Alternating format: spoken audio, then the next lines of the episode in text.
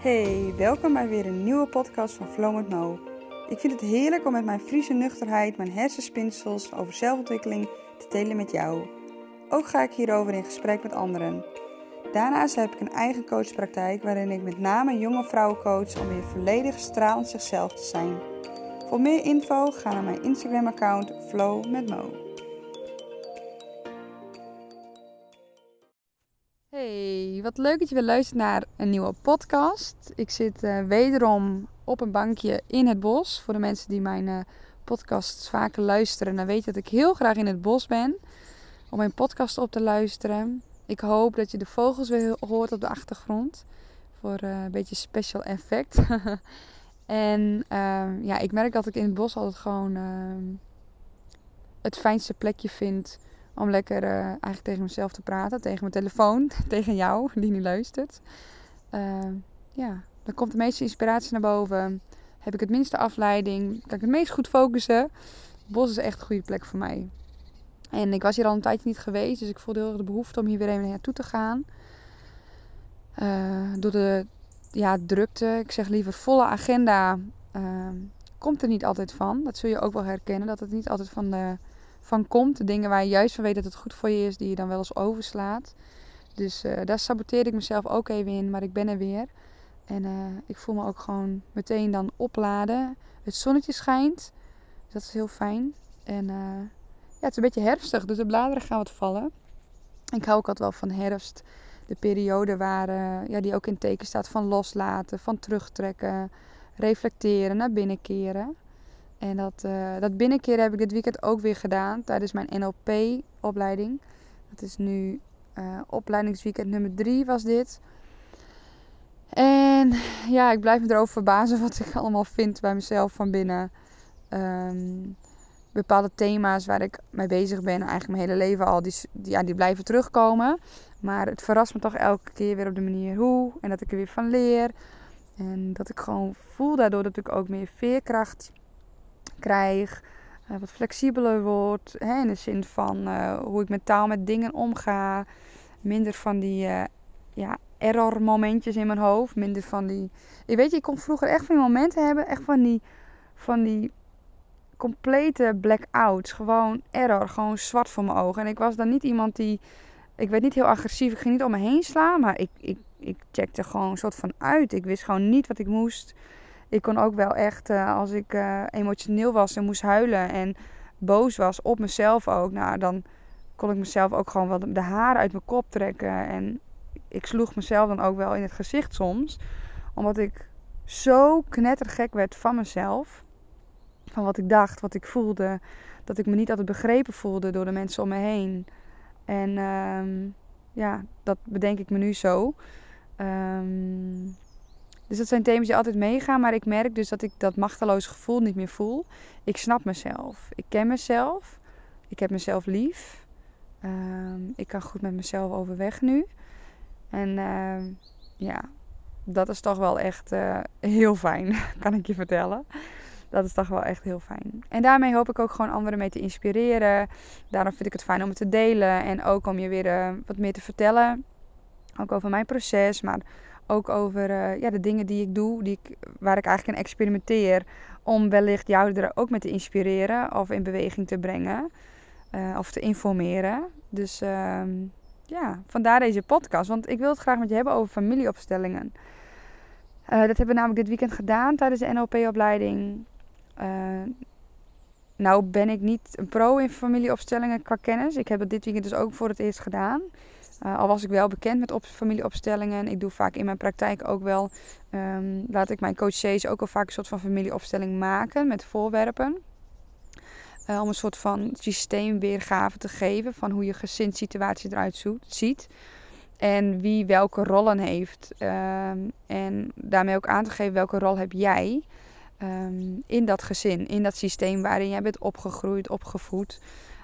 dat heeft namelijk heel veel invloed. Uh, hoe jij in andere systemen, hè, dus het systeem van vrienden, het systeem van je collega's op het werk, um, uh, het systeem ja, in een nieuwe groep mensen als je daar bent. Hè, overal waar je komt zijn een soort van subsystemen.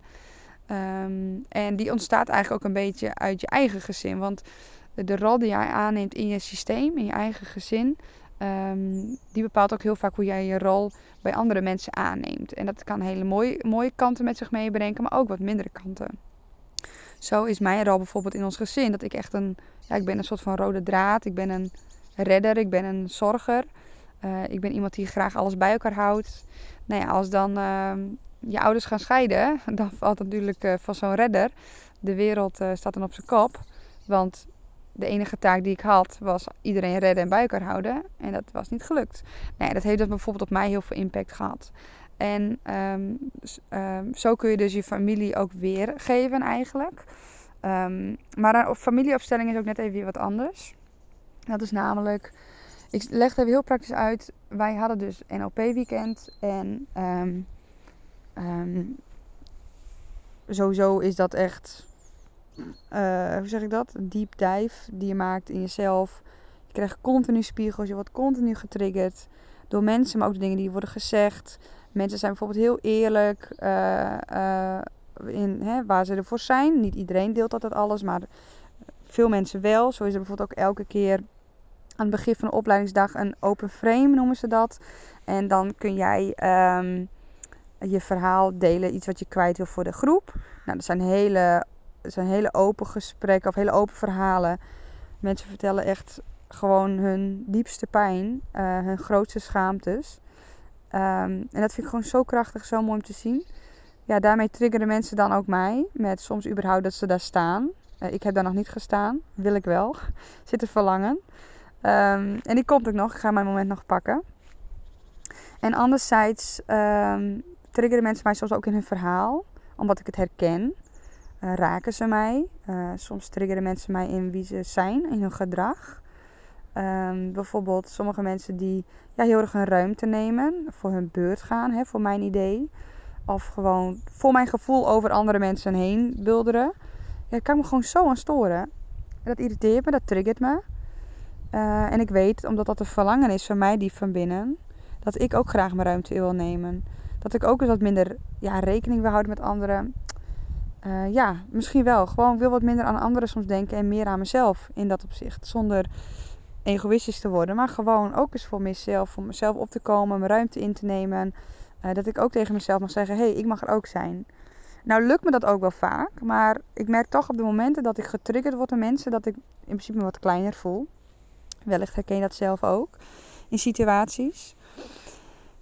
Um, dus zo is zo'n weekend alweer helemaal gevuld met oefeningen en, en, en ja, dingen die weer naar boven komen. De theorie die erachter zit. De gesprekken die je met mensen hebt. En zondagavond, uh, zondag hadden we een hele lange dag van 10 tot 11. En in de avond um, hadden we dus familieopstellingen. Nou, we werden allemaal in groepjes gezet. Een groepje van 10. en in dat groepje van 10 ehm, moesten we in een cirkel gaan staan. En uh, de begeleider stond in het midden en die vroeg wie uh, wil graag uh, de familieopstelling doen. Nou, familieopstelling gaat er eigenlijk vaak om dat jij iets teruggeeft aan je vader of moeder. Heel vaak dragen wij als kind iets mee van ons vader of moeder. Wat ervoor zorgt dat wij niet altijd kind konden zijn. En ik ben er bijna gewoon van overtuigd dat iedereen dit heeft. Iedereen die heeft, die heeft wel iets overgenomen van zijn ouders. Om bijvoorbeeld voor zijn ouders te zorgen. Of um, juist in een hele een volwassen rol te stappen. Uh, verantwoordelijkheid nemen. Um, het gevoel um, dat de ouder bijvoorbeeld je nodig heeft. Uh, ja, je kunt het zo gek maar bedenken. Ik geloof bijna, ik geloof bijna niet dat er niet, niet iemand is die dat niet heeft. We komen gewoon als kind heel vaak vanwege ook het loyaliteitsconflict hè, met onze ouders. Omdat je als kind super loyaal bent naar je ouders. Komen er eigenlijk altijd allemaal wel in terecht dat je iets draagt wat niet van jou is. Je draagt een, een um, volwassen rol op je soms die niet van jou is. Jij als kind hebt, kind, hebt kind te zijn. En grotendeels van ons allemaal. Um, ja, die hebben soms niet altijd uh, kind kunnen zijn, omdat ze een rol op zich hebben genomen die op dat moment ja, nodig was of vervullend was. Uh, een soort van overlevingsstand.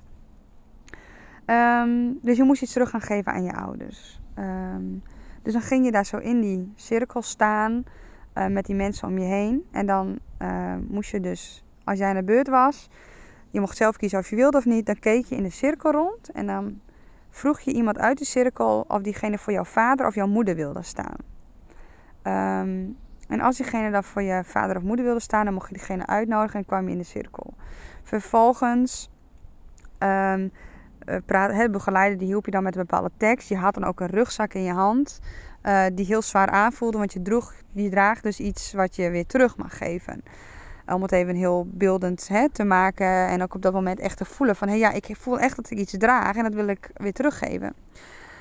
Nou, dan zit er een. Ik weet niet dat hoe dat rieltje precies uit mijn hoofd is, maar het gaat erom dat je eigenlijk in woorden aangeeft van: hé, uh, hey, ik ga je nu iets teruggeven. Dit heb ik te lang meegedragen. Dit is niet van mij. Ik ben de kleine, jij bent de grote. Uh, ik ben hè, het, het kind, jij bent de volwassene, de ouder. Uh, nou, zo'n zinnetje. Nou, ik merkte gewoon bij mezelf dat daar al heel veel los kwam. Ehm, heel veel erkenning. En uh, als, als, ik, als ik dan zeg maar als kind zijn een riedeltje had gedaan, dan ging de begeleider naast dan degene die de vader of moeder speelde, uh, of speelde, maar rol op zich nam. En dan moest diegene ook zeg maar iets uh, terugzeggen tegen jou. En dat waren dan ook zinnen uh, van hè, dit klopt, dit heb je te lang met je meegedragen. En ik neem het weer van je over. Dankjewel dat je dit voor me hebt gedragen.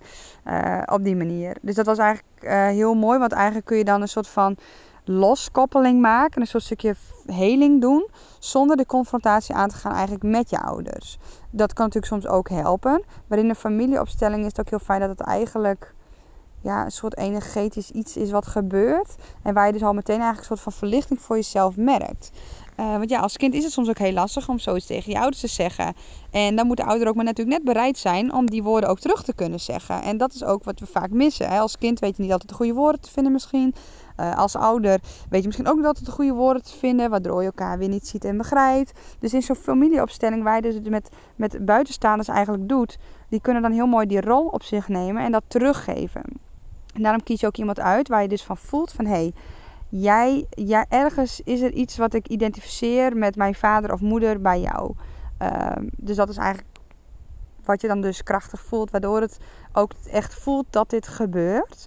Dan moet ik zeggen dat ik kan me ook heel goed inleven daarin. Ik kan heel goed visueel denken. Ik, uh, ik kan me heel goed in een, in een emotie zetten, zeg maar.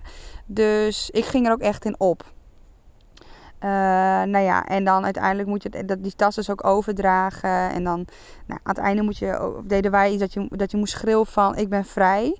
Uh, ik dacht van tevoren nog, uh, ga ik dit zo doen? Want ja, er stonden natuurlijk allemaal meer mensen om me heen ook. En oeh, weet je, een beetje een soort van schaamte. En toen dacht ik, nee, dit moet er gewoon uit. En ik schrok bijna van mezelf hoe, dat, hoe die schreeuw, die soort van krijs uit mijn tenen kwam. Die gewoon schreeuwde, ik ben vrij. En dat voelde zo op, als een opluchting. En dit soort processen zijn gewoon zo helend voor ja, de blokkades die je hebt, de overtuigingen, uh, de patronen die je van binnen hebt, maar ook het stukje gemis wat je hebt gehad, bijvoorbeeld van je ouders, de tekorten, uh, de graag de woorden die je liever had willen horen, maar niet kreeg te horen. Um, en uh, dat was eigenlijk heel mooi om te doen. Het was ook heel mooi om de andere rol te zijn. Ik moest namelijk op dat moment ook in iemands anders rol gaan stappen. Dus ik werd ook gevraagd door iemand om een moederrol te spelen. Uh, dat was wel grappig, want het was een oudere vrouw en zij vroeg mij of ik haar moederrol wilde aannemen. Maar goed, zij heeft dus blijkbaar iets gezien in mij van hé, hey, iets aan mij linkt daaraan. En zij zei ook van, ja, je hebt dezelfde lengte als mijn moeder, weet je, bijvoorbeeld zo. Of er is iets in de ogen wat je ziet. Of er is een soort van, ja, charisma wat iemand heeft.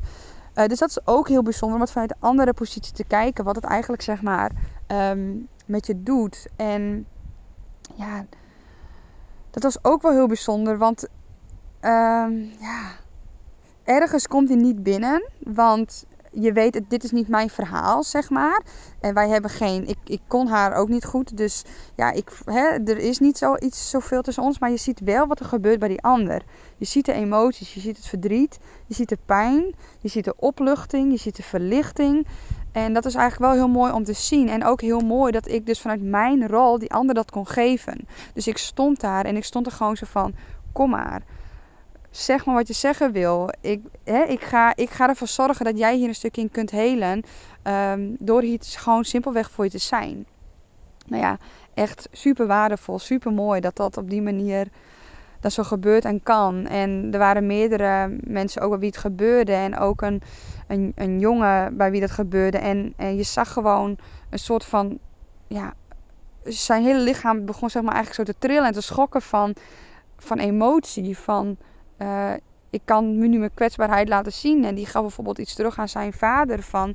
Um, ik weet niet meer precies wat het was, maar iets over kwetsbaarheid. En het was zo mooi dat hij daar zijn kwetsbaarheid mocht laten zien. En dat hij zich ook veilig genoeg voelde bij ons als groep om dat te doen. En dat hij na de tijd ook de opluchting in hem zag van... Hé, dat is eruit. En dat hoeft dus niet altijd met je ouders fysiek voor je. Dat kan ook iemand die die rol speelt. Want um, het gaat ook om een soort van energie in rollen. Uh, uh, iemand die bijvoorbeeld het gevoel heeft dat iemand altijd. Ja, als jij bijvoorbeeld hebt dat je ouders altijd heel erg boven je hebben gestaan. Dan kan iemand die in een rol zit, die, die doet alsof hij heel erg boven jou staat. Kan dus dat die al triggeren. Omdat jij getriggerd bent aan, aan de, de relatie, de rol met, die jij met je ouders hebt. Dus uh, vandaar kan het juist heel mooi werken om dat ook met ja, anderen te doen.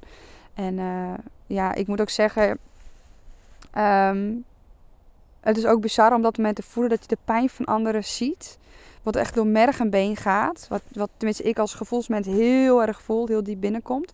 Maar dat het ergens ook een heel mooi is om, om het te doen, om dat te zien. Omdat je voelt, hé, hey, er is dus genoeg veiligheid. Er is een soort van spaceholding wat je met elkaar creëert. Er is geen oordeel. En dat is echt zo fijn. Er is geen oordeel. Er is liefde. Er is verbinding. Er is connectie. En natuurlijk met de een meer dan met de ander. Maar het is zo'n mooi proces om daarbij aanwezig te zijn. Want je leert dus ook heel veel van de ander zijn proces. En. Oh, ik werd tussendoor even gebeld. Die moest ik even wegdrukken. Op een gegeven moment ook um, werd er ook iemand die liet. Um, daar kwamen heel veel emoties los. Heel veel woede ook en schreeuwen. En ik merkte dat dat ook gewoon enorm iets triggerde bij mij. Um, in de zin van. Uh, ik voelde de pijn van die ander. En ik merkte ook hoe wij dan als mensen eigenlijk geneigd zijn om dat te willen onderdrukken. Dus het liefst willen we eigenlijk iemand dan een soort van oppakken. Zeggen: Oh nee, kom maar stil maar. Uh, arm om je heen. Uh, troosten. Uh, tenminste, ik spreek even voor mezelf. Ik herken het ook bij mensen om me heen. Maar ik spreek even vanuit mezelf. Zie ik het dan gebeuren. Terwijl het juist voor die ander zo'n mooi cadeau is dat die ander die emoties eruit mag laten gooien. Dus uh, op het moment dat iemand schreeuwt vanuit woede, verdrietig is, het uitschreeuwt, huilt, laat het maar gewoon gebeuren. Laat het er maar uitgaan. Emoties moeten stromen, dat moet eruit. En het tenzij iemand een, een, een gevaar is voor zichzelf of een ander, maar laat het gaan, laat het stromen. Zorg dat iemand een veilige ruimte heeft waar hij zich gewoon helemaal kan laten gaan. En um, dat was voor mij gewoon ook een heel mooi besefmomentje. Um, dat ik dacht, ja, het mag er gewoon zijn. En dat is, dat is van die ander en het is niet van mij. En het enige wat je kan doen is voor die ander dus zijn. En uh, ja, dat is ook in je relaties met ouders. Tenminste, dat merk ik gewoon in mijn relaties met mijn ouders. Dat ik, omdat ik die zorger en die reddersrol vaak op me neem. Ja, als ik dan iemand pijn zie lijden, zeg maar, of pijn, maar hè, verdriet zie hebben. Dan, dan komt zo die, die uh, reddersrol aan mij naar boven. Dan voel ik zo'n echt het levensdoel is, maar, is dan voor mij om die andere soort van te redden. Een soort van de pijn over te nemen. En het was zo'n mooie eye-open dat ik dacht: nee, maar het is niet mijn pijn. En ik ben niet verantwoordelijk voor die ander. Ik kan de pijn verzachten. In de zin van: hé, hey, ik ben hier voor jou. Um, en uh, dat merk ik ook soms wel. Daar ben ik gewoon ook heel eerlijk in. In coachsessies. In het begin ook heb ik daar gewoon echt wel soms even moeite mee gehad. Als ik zag dat iemand zo intens verdrietig was. Dan moest ik echt die bubbel om mezelf heen creëren. Een soort van visualiseren van een bubbel. Van hé, hey, dit is van die ander. Het enige wat ik kan doen. Is die ander de ruimte geven en het vertrouwen geven van hé, hey, ik ben er, ik steun je. En als je me nodig hebt, ben ik hier. Maar ik kan niet harder gaan werken. Ik kan niet iemands pijn gaan wegnemen. Ik kan, dat kan niet. Want als ik dat doe, dan geef ik die ander ook niet de ruimte om ervan te leren, om ervan te groeien. En uh, dat is gewoon, ja, dat was voor mij een hele mooie bewustwording. Misschien herken je hem ook wel. Uh, misschien herken je dat je dat ook wel doet. Dat je gewoon een diep verlangen voelt om voor die ander te zorgen. Als je denkt dat die ander maar gelukkig is, ben ik het ook. Maar jouw geluk ligt bij jou en het geluk van de ander ligt bij de ander. En dat is dus net zoals in de familieopstelling met je ouders. Wat van het kind is, is van het kind. Wat van de ouder is van de ouder. Als de ouder um, niet altijd de zorg op zich kan nemen, dan betekent het niet dat het kind het die rol gaat of moet overnemen. Um, dus wat, wat van de ouders is van ouder, wat van de kind is van een kind. Maar heel vaak door vooral in een gezin, door met ouders, is er een soort loyaliteitsconflict, waardoor het door elkaar heen gaat lopen. En nu heb, ik benoem nu ouders, hè, maar dat kunnen ook opvoeders zijn, uh, hè, door wie jij maar bent opgevoed, of verschillende mensen, of die dat ook zijn. Er zit een soort van loyaliteitsconflict waar je, waar je ja, eigenlijk uh, als kind heel erg in die rol komt, omdat je dat graag, je wilt je ouders gelukkig zien. Uh, en daardoor verstrengelen dat soort dingen heel vaak. Uh, dus dat is eigenlijk heel mooi om voor jezelf ook bewust te kijken. Hey, hoe zit dat ook eigenlijk in mijn gezin, in ons gezin? Hoe doe ik dat? Hoe ben ik opgevoed? Door wie ben ik opgevoed? Hoe waren die rollen? En wat heb ik overgenomen wat niet van mij is? En wat mag ik teruggeven? Nou, daar is dus familieopstelling een hele mooie voor. Ik merk ook deze week dat ik in een beetje een soort van roesjes zit. Uh, ik moet alles een beetje laten ja, ook een beetje laten landen. Ik voel dat er van alles qua emoties nog verwerkt moet worden. Kijk, mentaal kunnen we heel snel schakelen. Tenminste, dat merk ik bij mezelf. Ik kan heel snel schakelen. Ik zie het inzicht relativeren, maar gevoelsniveau merk ik dat heeft gewoon ook voor wat lange tijd nodig. En dat is gewoon ook heel menselijk. En um, dus ik laat het lekker allemaal wat landen. Uh, het is ook soms soort een beetje soort van het loslaten van het oude. Dus een beetje het rouwen om ja, wie je was en een beetje je nieuwe ik leren kennen. Niet dat ik nou voor mijn gevoel een heel ander persoon ben. Maar ik merk wel dat er van binnen weer iets geshift is. Dat er weer iets is opgeruimd. Dat er weer een soort van nieuwe balans even moet komen in mijn lijf, in mijn emoties. Um, dus dat laat ik ook maar gewoon gebeuren. Maar het is dus een super mooi iets om te doen. Uh, ik wil het ook nog vaker wel gaan doen. Denk familieopstellingen. Daar is ook altijd wel iets terug te geven. Of iets anders. Of uh, voor de ene keer voor je moeder en dan weer voor je vader. Um, dus ja, als je daar interesse in hebt, google er ook eens op als je er nog niet mee bekend bent. Um, echt super mooi om te doen. En als je nou vragen hebt over van, hey, ja, hoe zit het eigenlijk in ons gezin? Ik, kan ik weet eigenlijk niet zo goed hoe ik dat voor me moet zien en welke rol ik dan heb. Stuur me gerust even een berichtje, dan denk ik even met je mee. Dan kletsen we eventjes erover. Dus um, ik herhaal het in elke podcast. En doe het gewoon nog een keer. Weet dat je me inderdaad gewoon een berichtje mag sturen. Dat vind ik alleen maar uh, fijn. En ik vind het ook leuk om te weten als je mijn podcast hebt geluisterd. Wat je ervan vond. Uh, deel hem op social media of stuur me even een berichtje. Vind ik echt dat, uh, super leuk. Dus voel je vrij om dat te doen. En ja, ik hoop dat je geïnspireerd hebt met deze podcast. Ik hoop dat je hebt genoten van de vogeltjes weer op de achtergrond. En ja, of het nou avond is, ochtend of middag. Ik wens je nog een hele fijne dag. En wie weet, tot de volgende keer. Doei doei!